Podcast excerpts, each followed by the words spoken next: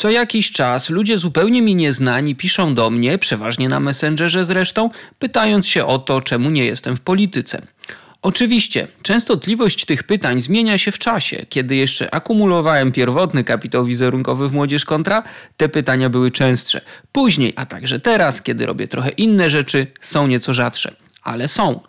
Skoro to ciekawy temat, przynajmniej dla jakiegoś wąskiego grona zajawkowiczów, to czemu miałbym o nim nie opowiedzieć szerzej? O sensie i bezsensie obecności libertarian w polityce pisałem w książce, która nazywa się tak samo jak ten podcast. Przedsiębiorca idei był pisany z perspektywy pozytywisty, a nie polityka. Jednocześnie był próbą syntezy zbudowaną na różnych doświadczeniach i przemyśleniach, nie tylko moich. Dlatego też to, co zostało napisane w książce, choć w pełni bym się pod tym podpisał także i dziś, nie do końca odpowiada temu, jak wygląda to z mojej prywatnej perspektywy. W książce perspektywę musiałem nieco rozszerzyć i starałem się pisać o zjawisku obecności libertarian w polityce z miejsca o poziom bardziej abstrakcyjnego niż moje własne, jednostkowe życie. Tutaj mogę zająć się sobą tylko swoimi przemyśleniami, a nawet uczuciami i właśnie to zrobię. Zacznę jednak od hipotezy. Będzie to hipoteza na temat ludzi pytających się mnie, dlaczego nie jestem w polityce i dlaczego się do niej nie wybieram. Hipoteza zakłada, że ci ludzie, którzy się mnie o to pytają, uważają, że 90% polityki to trybuna w Sejmie, głupio mądre tweety, konferencje prasowe i polityczne wiece. Inaczej mówiąc, scena to zdecydowana większość teatru.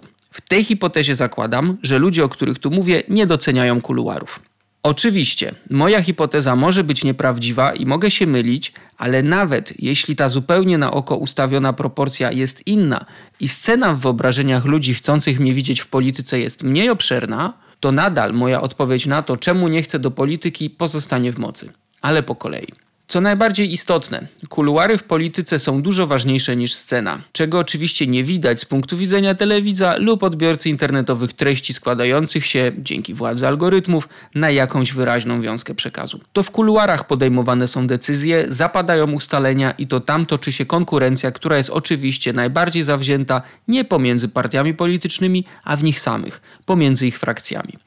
Kuluary to polityka nie na 100%, tylko na 200%. Żeby być w niej skutecznym, trzeba wejść w tę przestrzeń obunóż, o czym bardzo boleśnie przekonał się profesor Gwiazdowski, który po swoim niesławnym politycznym blamarzu mówił, że on tylko sprawdzał. Polityka to nie jest przestrzeń, w której można tylko zamoczyć nogi po to, żeby sprawdzić, czy woda nie jest za zimna żeby na scenie z mównicy móc mówić o ciepłej wodzie w kranie, a później, co robili inni politycy, również na scenie, to krytykować, to trzeba tam być na całego. Trzeba być gotowym na fale, które będą przykrywały głowę i będą zabierały oddech. Żeby być w polityce na 200%, musiałbym porzucić moje obecne życie i zająć się właśnie tym. Rywalizacją w kuluarach, której wynik byłby niepewny, tak jak to zawsze bywa przy inwestycji o bardzo dużym ryzyku i bardzo niepewnej stopie zwrotu. Tymczasem nie chcę porzucać mojego obecnego życia. Jestem z niego zadowolony. Mam co robić, zarabiam i nie muszę utrzymywać się z polityki. Dodatkowo, to co robię sprawia mi przyjemność.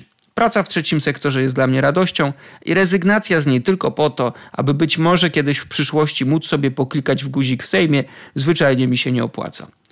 Bo co jest istotne, nie należy utożsamiać bycia politykiem z byciem kimś decyzyjnym. Nie jeden poseł, właściwie to ich większość, podejmuje tak naprawdę bardzo mało decyzji, bo te zapadają piętro nad nim w gabinetach politycznych bosów, albo gdzieś zupełnie jeszcze inaczej.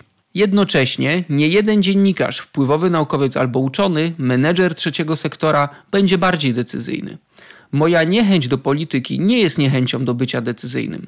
Jest budowaniem swojej decyzyjności i możliwości wpływu w inny sposób. Wolniejszy, tak, ale na dłuższą metę dla całego ruchu libertariańskiego po prostu lepszy. Teraz będę zresztą mówił jak typowy libertarianin, ale może nim po prostu jestem i dlatego te słowa nie zabrzmią jakoś niespotykanie. Bycie politykiem musi się opłacać. Korzyści muszą być większe niż koszty.